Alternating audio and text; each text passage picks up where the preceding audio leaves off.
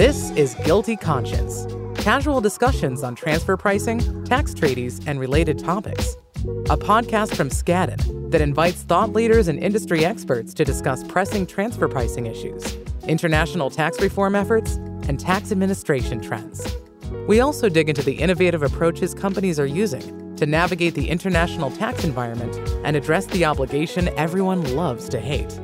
Now, your hosts, Skadden partners David Farhat and Nate Carden. Hi, everyone. Welcome to GILTI Conscience. As always, Nate Carden here with David Farhat, Eman Cuyler, Stefane Victor.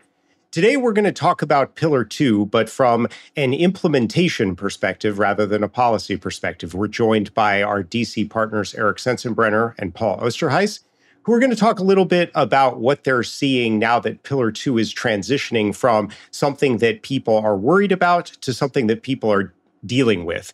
Eric and Paul, welcome.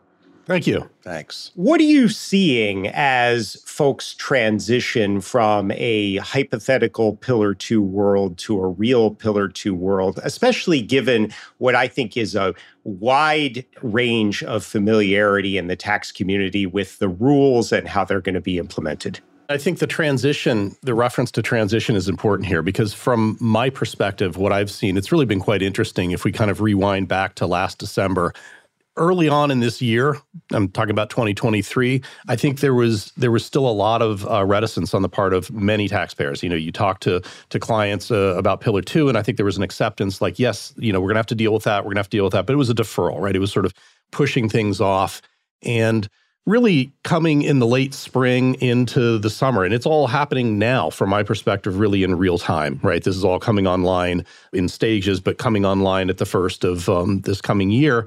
I'm really now seeing a focus by large multinationals, what I think of as pillar two readiness, which is sort of, okay, we've got these regimes. What are they doing? We're obviously looking at the transition rules. We're looking at the recent guidance that's come out. And I take very much a tax planner's sort of perspective and, and approach to this, which is I kind of look at it as okay, here's a regime. I've got to understand sort of how it works, what it does, how the pieces interrelate. But then I'm very much focused on okay, so what are we going to do with this, right? And uh, how are we going to, you know, deal with this? How are we going to implement this? And and I think there's you know kind of stages there. There's sort of short run solutions moving out towards longer systemic operational changes. That's going to obviously involve transfer pricing and more business level changes. But i think it's it's really very much a process and and the transition from my perspective at least is been one that's really been happening over just the last couple of months. From sort of acceptance to like okay now what do we actually do? How do we comply with this? How do we deal with this? How's it going to affect us? Going off what you said there's a lot of moving parts. So if we're talking a company where would you say somebody should start? Do you think operational readiness, data strategy, where where there's so many different things that folks could, you know, start with. What would you say would be your recommendation as far as how to address this? Look, just looking at the design of, of the system, right? I think the first thing from my perspective we're doing is just going through global structures and identifying pockets of, of income that's susceptible to top up tax. I mean, figuring out if you've got in your structures, you know, based on whether it's, you know, intercompany debt or other things that are going on in your global structure, you've got low tax, you know, sort of pools of income, identifying first off in a steady state where are your problem areas and then sort of trying to figure out how to address those. And as I said, I think there's sort of to, to me, it's kind of a transition in the sense of there's sort of levels of how you can address them. Ultimately, I think long term, it's going to be more systemic operational changes, transfer pricing changes, et cetera. And I think one of the good things about where we are as people start thinking about implementation is that the OECD process has given us a lot of detail. Now, some of the detail may be wrong, some of it may be confusing, but it's not like it was after the TCJA at the end of 2017. When the beginning of 2018, you had to start implementing it. You didn't have any regs. You really didn't know what a lot of the statute was about, and you had to guess. We, between the the model rules, the the administrative guidance, and the commentary that we've gotten, we effectively have regs mm-hmm. already. And so I think companies can determine with some degree of reasonable accuracy where they stand. The big thing is you have to anticipate what's going to happen in various jurisdictions as they adopt their own QDMTTs and how that's going to play out. But I think you can come up with baselines as to what the profile is going to look like in various countries and then decide where you need to do some things to avoid consequences that you'd prefer not to have. And I would just add to that all the while remaining nimble because I think there clearly things are, are coming online.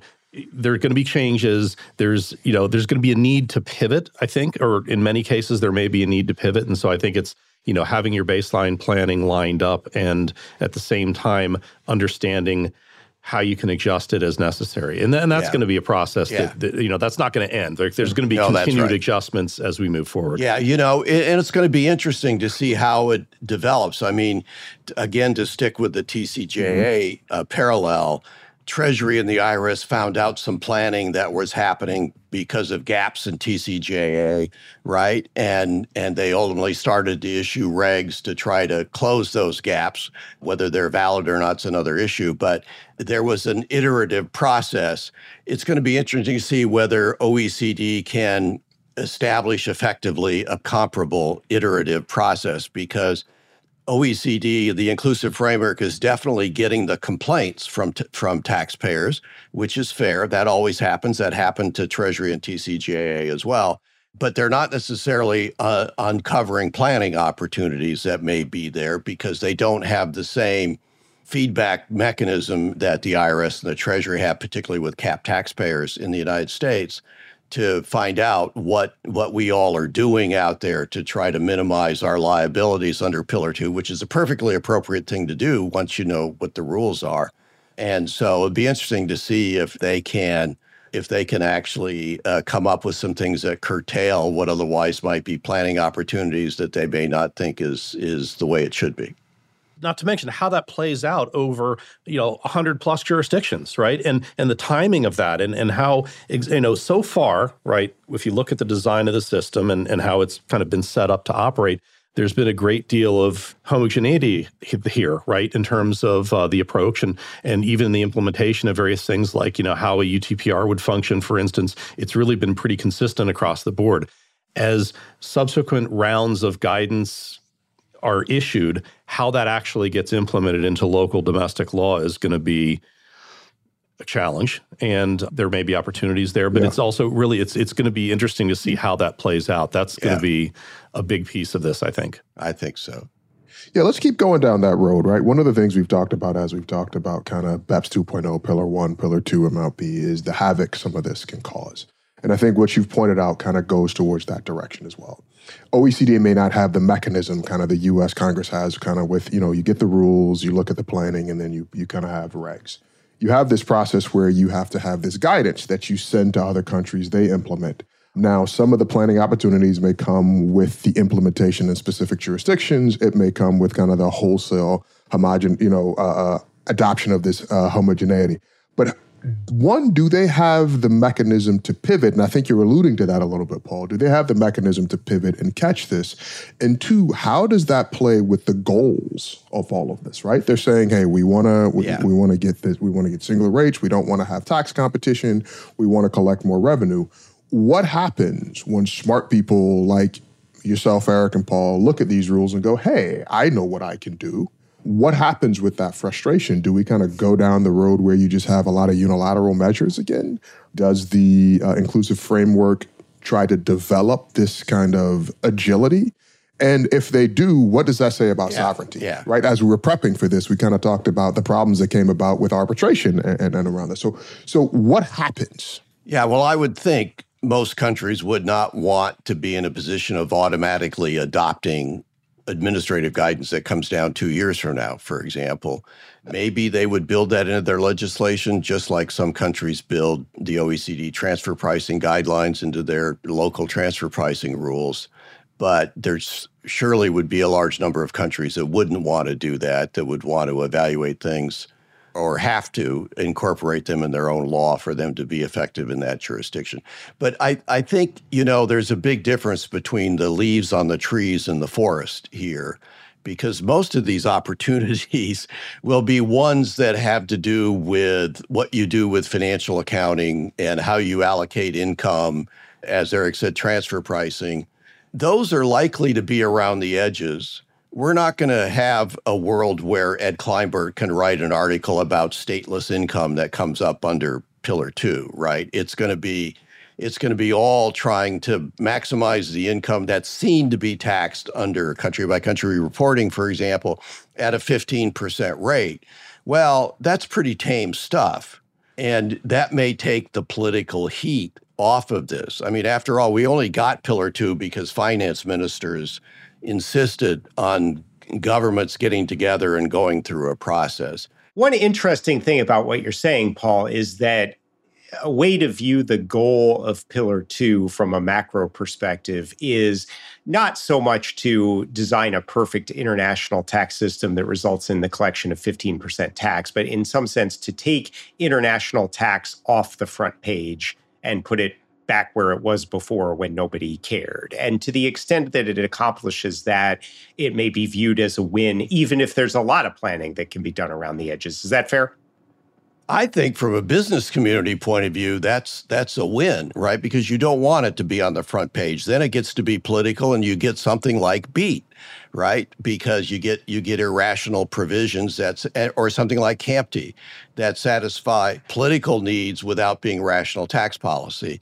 First of all, the 15% level is not outrageously high. So paying tax at a 15% rate is hard to complain about. But second of all, if there are planning opportunities so that you can minimize uh, your 15 your what's shown to be a 15% rate tax that's you know that's a good thing too so it's one reason from my perspective why the US needs to keep a seat at the table and not just walk away from the pillar 2 process because it's incredible how much influence our treasury department has had on behalf of our multinationals in trying to get it work in ways that work for us domestically. And I do worry that to the extent there is continuing attention paid to some of these things over the next few years, the US needs to be an important part of that process in order to make it work well here. How much does the success of that project depend on Pillar One, right? Because it's easy to say, well, multinationals will collectively be paying 15%, you know, across the board in various jurisdictions. But if I'm an individual jurisdiction, right, I want 15% paid to me. And that's really yeah, what yeah, Pillar no, One's the, about. Right. I, I agree. I mean, in fact, Nate, I can see a scenario where Pillar Two accomplishes its political purpose, moves those issues back to the business pages of the of the Wall Street Journal or of you know of a newspaper, not the front pages. And the real focus is on Pillar One or other measures that have to do with allocating taxing jurisdiction, like you know withholding taxes on services, which I think is a is a growing issue even outside of the digital services area. And that's where the real money is, and that that's where countries who don't have multinationals that are that are their domestic parent companies see getting revenue, not from a QDMTT and Pillar Two so much I could see a scenario where five years from now we're still having ferocious battles about allocation of income, but that pillar two is is seen as pretty stable and not not something that people worry about that much. And, and, I take it, Paul, the thinking is that in that context, so Pillar Two, let's say, achieves its its purpose, it takes that out of the political narrative. The Pillar One, the sourcing, the allocation questions, that can all be handled in a much more constructive context. Is the the real point you're making? Well, I would hope so, but I but I mean that's basically a fight over revenue among the governments, right? And once there's no nowhere income, so that you can all be grabbing income that is stateless, it becomes a fight over revenue among parties that all care about it. It's a strange thing to have that, right? Because I, in many respects, feel like stateless income was a, a throwback to 2005, 2010 anyway. So I'm not 100% sure that that pillar 2 has really solved that problem but i actually do wonder if it's going to make reallocation of taxing jurisdiction harder because like you say people are now on both sides. Exactly. Exactly. Stateless income is a unifying concept. We can all together fight against stateless income but now i'm fighting you That that's for, right, for, and you you won't be able to point to two percent tax rates in in Singapore or in Ireland, mm-hmm. for example, or if the United States adopts Pillar Two, even in Puerto Rico, you won't be able to point to two percent income. So that does make it a lot harder because you're dealing with with real battles over allocation. So two two quick questions there, Paul. Is it that there won't be two percent income anymore, or you, or, or, or is it that you just won't be able to point to it? And the other question is then kind of looking at. I know these are two very unrelated questions, so apologies there. Looking at going back to the kind of the point you made about the U.S. having a seat at the table and doing something about that. What what what are the potential impacts if we kind of don't? If we just kind of stay on the sidelines? Well, the, on on the first question, I think it is a perception issue. And if country by country reports end up being public either by statute or by leak, you know, that's the metric that people will use. But that doesn't mean you're actually paying that much tax. I mean, take take the classic example of the grandfathered basis step up transactions, right? We have we all know that many of our multinationals and other and non-US multinationals moved assets around before the grandfather date ended for OECD uh, Pillar 2 purposes. And so they get the benefit of that step up, even though the gain may not have been heavily taxed at the time they did the basis step up in an intercompany transaction. And, and that's going to work its way through for some companies, maybe another couple of years, for other companies, maybe five, six years. But that won't necessarily be picked up. And that's fair enough because that's just a transition into the system. There's, I'm not criticizing the decisions. I think they made the right decisions. And that leads to your second point, David. I think if the United States doesn't adopt it, you know, so that eventually UTPRs are possible tools of other countries, we're facing a pretty big potential calamity in international tax was companies trying to grab our income with us having trade disputes. And when I sketch out that world compared to a world where we sign up for it and then pillar 2 kind of moves everything to the, you know, out of the front page, seems to me some in the business community at least might prefer to sign up for it and get it behind us uh, rather than uh, have the kind of fights that you would have if the if if we don't sign up for it and and other countries are trying to grab us with UTPRs. Eric, you mentioned being nimble in the in the business community, and can you talk about what that nimbleness would look like, or what are some of the things we should be thinking about? Given, okay, will the U.S. be part of this? Will the U.S. not be part of this? What's going on with planning, right? So, what are some of the thoughts thoughts there? I think from the US business community, they feel very much in the crosshairs. Like this is a system where the deck is kind mm-hmm. of stacked against them or at least pointed towards them. And I think, you know, in terms of the nimbleness, I again, we've got some transition rules, we've got some other relief that's been provided, we've got the, you know, the transition safe harbor on the UTPR. That's all going to run out. And I think, you know, being able to understand what you can do as a permanent matter, assuming that this regime stays, which I think is the only thing you can do if you're planning. I think you've got to think more about systemic and operational changes. That's where I think this ultimately leads. And I think it sort of comes back to more business changes and transfer pricing work that's going to be part of this. So, I mean, there's sort of, there, there's, you know, there's the immediate sense of, okay, what do these rules do and how do they work and how do I measure my GloBE income and, and all that? And that's sort of the process that I'm seeing that's going on right now. But I think there ultimately has to be longer term. First of all, the nimbleness may be in the short run that that something that you thought sort of worked ultimately guidance shakes out in a way that it doesn't. And so you need to understand first off, do you have a backup plan? Or if you've already implemented something, can you pull out of it relatively tax efficiently?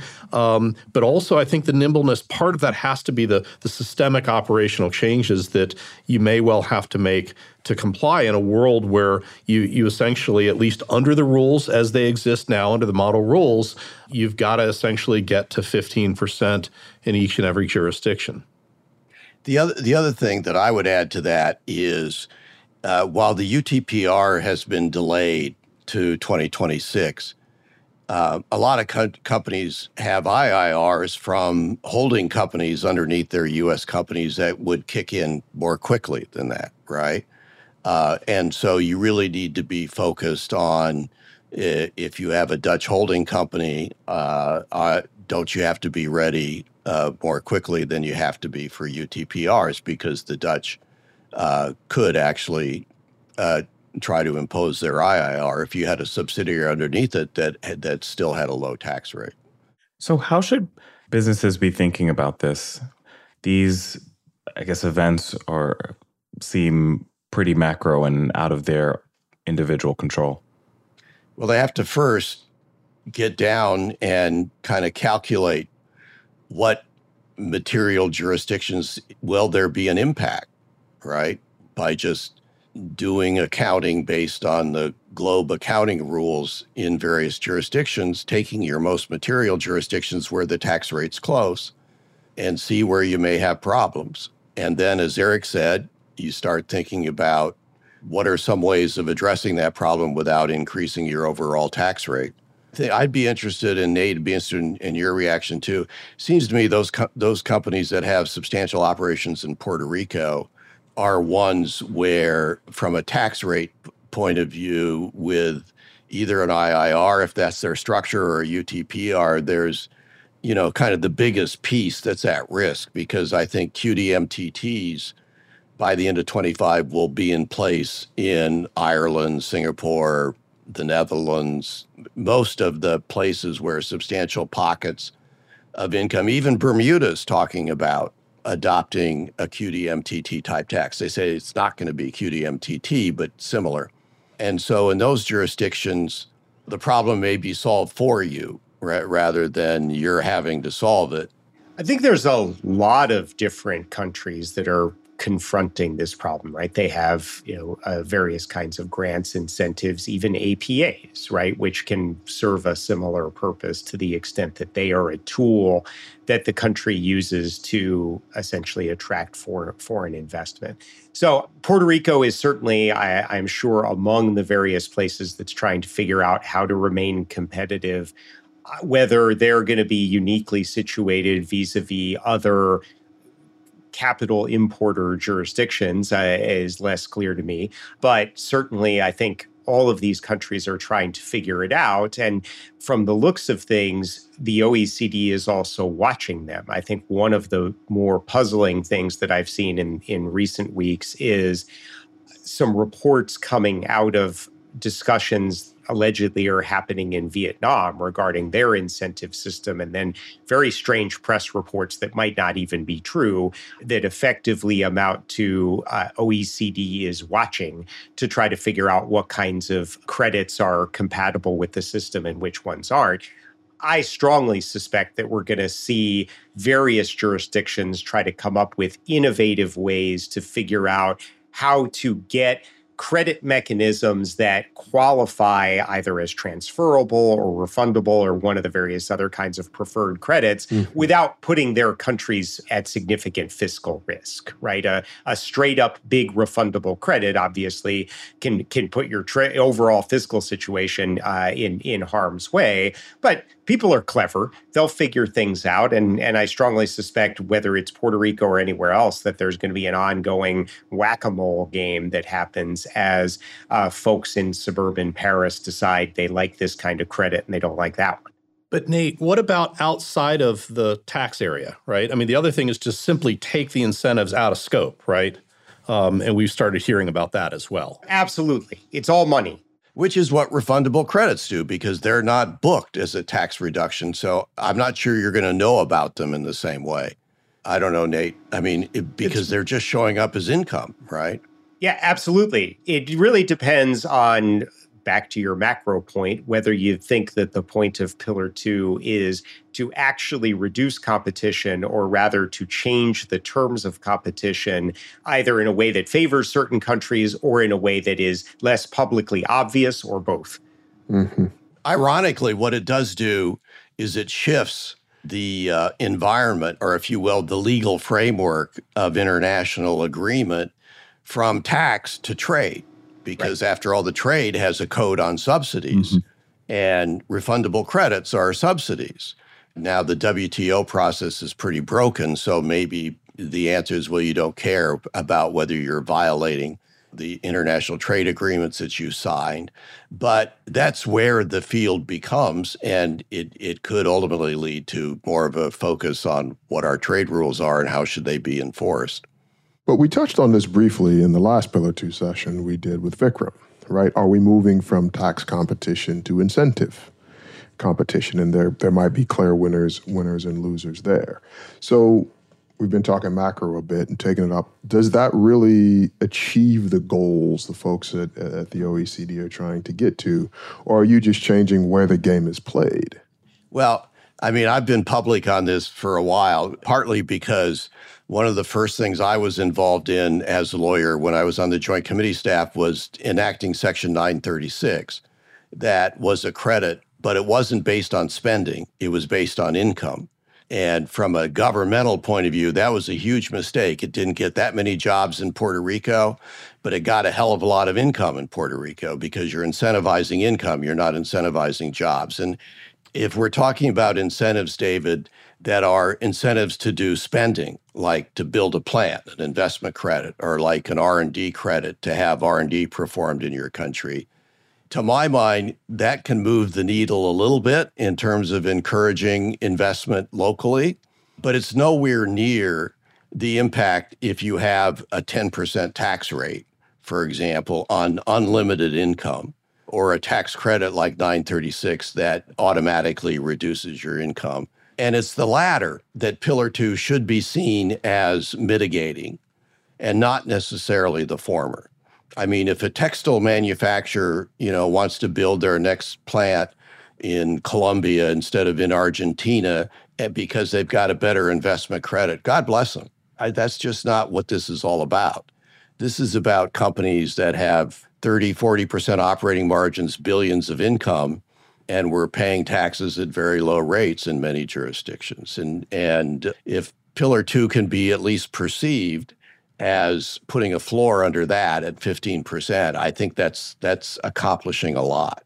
Paul, can you talk a little bit about how developing countries will be impacted when Pillar 2 is implemented, mainly because there is a divergence in economies and the goal of each of these countries. So, could Pillar 2 harm the international tax competition when it comes to these developing countries? Yeah, I don't see it helping them much and they're not shy about collecting taxes uh, for folks who are who are distributing and marketing in their jurisdiction. They are shy about collecting taxes potentially who uh, uh, for folks who are making investments in their country and things like manufacturing that's mobile, and so they could be hurt in that respect. But they haven't been particularly successful. I mean, obviously Singapore has been very successful but uh, most other less developed countries haven't been particularly successful in attracting those kinds of activities. So I really think for them it's more about the the coming battles and how you allocate income and not so much about incentives for investment. I could be wrong, but that's what I think. Got it. Are there any big winners? Well, the government of Ireland, the government of Singapore.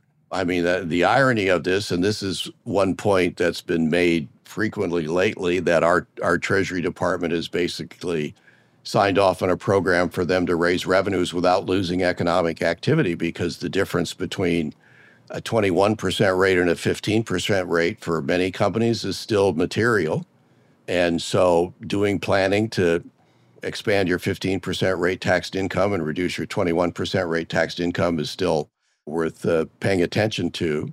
And yet, the tax rates are going to be at least once the basis step up transition issue goes behind us the tax revenues are going to rise there unless economic activity subsides. And i wouldn't bet on the economic activity subsiding in those countries. So then do we fix anything? Well yeah we fix i mean the tax rate is 15% not 2% right? And that's the front page issue i guess that's my question right because you could say okay the tax issue is 15 and not 2 but I don't think individual countries just want company A to pay 15% and not two. They want you to pay 15% to me.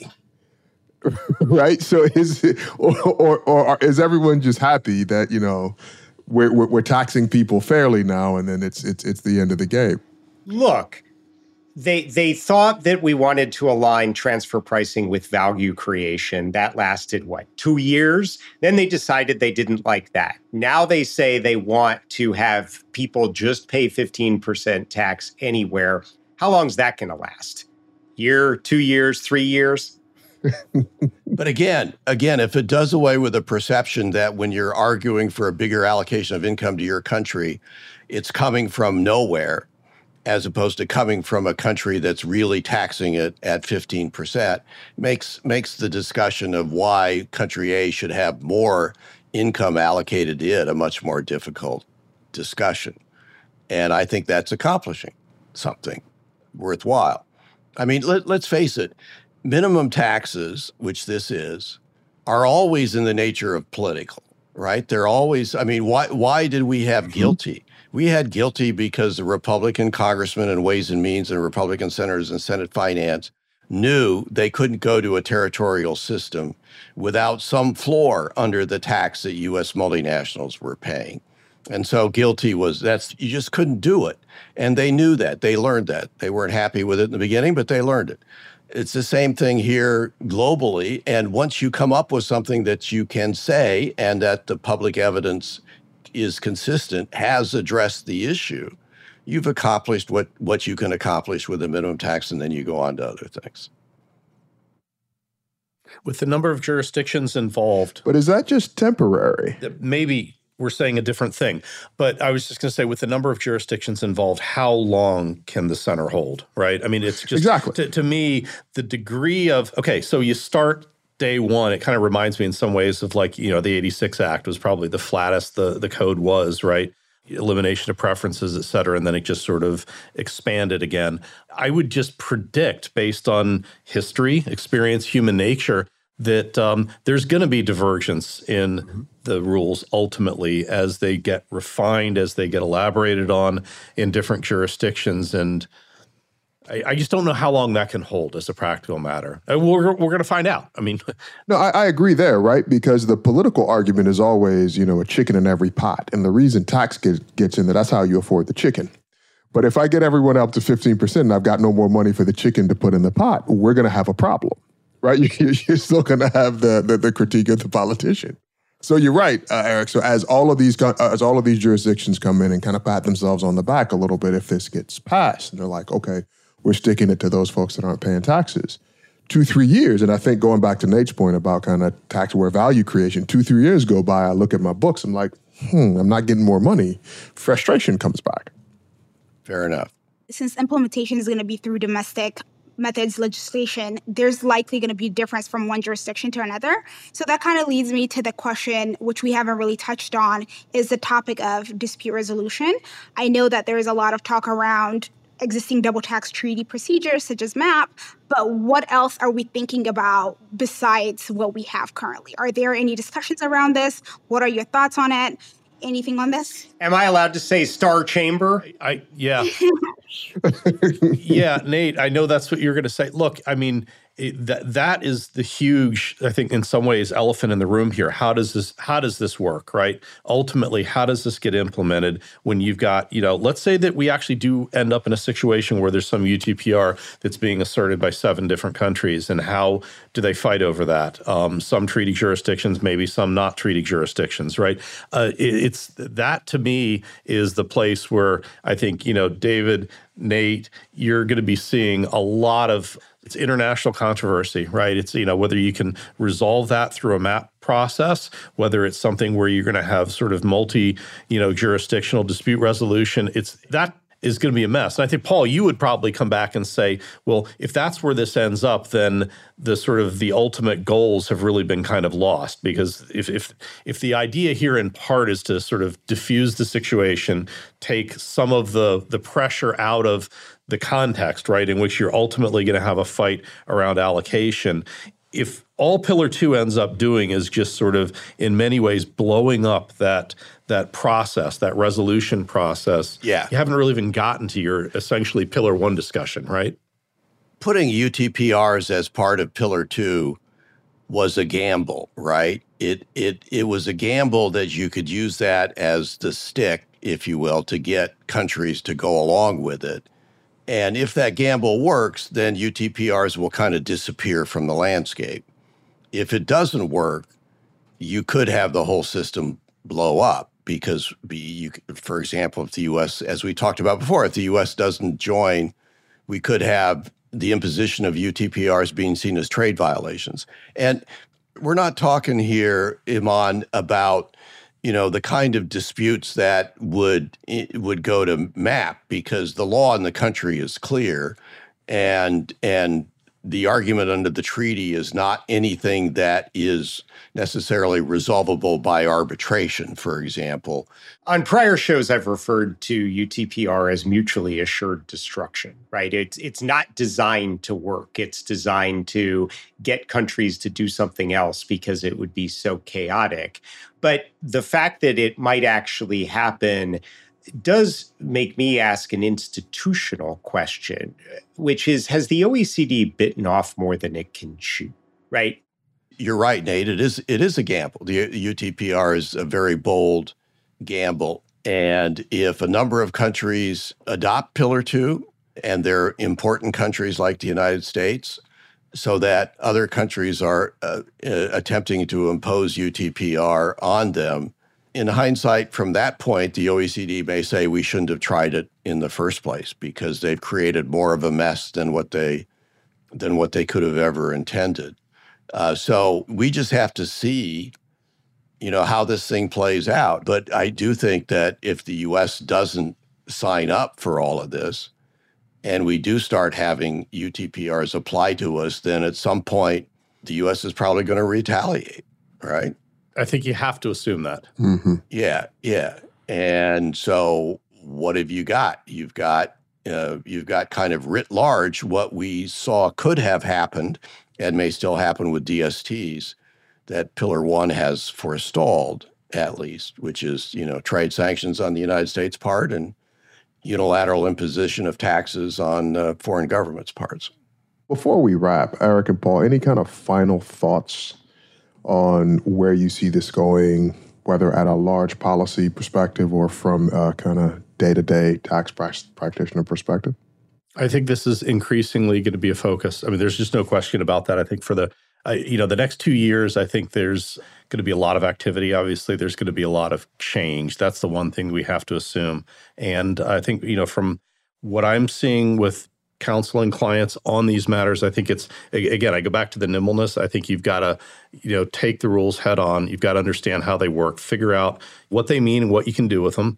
And I I really do think that part of this is being flexible because where it stands right now is clearly not where it's going to be probably even as of 1 124 let alone 1 127 right any final thoughts paul I agree with that from an implementation perspective. And I think we all need to just kind of keep our seatbelts tight until we see the outcome of the 24 election to see if we're going to be part of the of the pillar 2 community or if we're going to be bucking the pillar 2 community.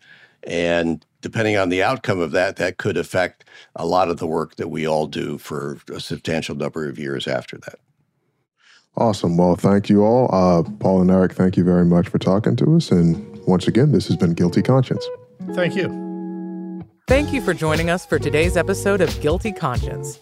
If you like what you're hearing, be sure to subscribe in your favorite podcast app so you don't miss any future conversations. Skadden's tax team is recognized globally for providing clients with creative and innovative solutions to their most pressing transactional, planning, and controversy challenges. Additional information about Skadden can be found at skadden.com.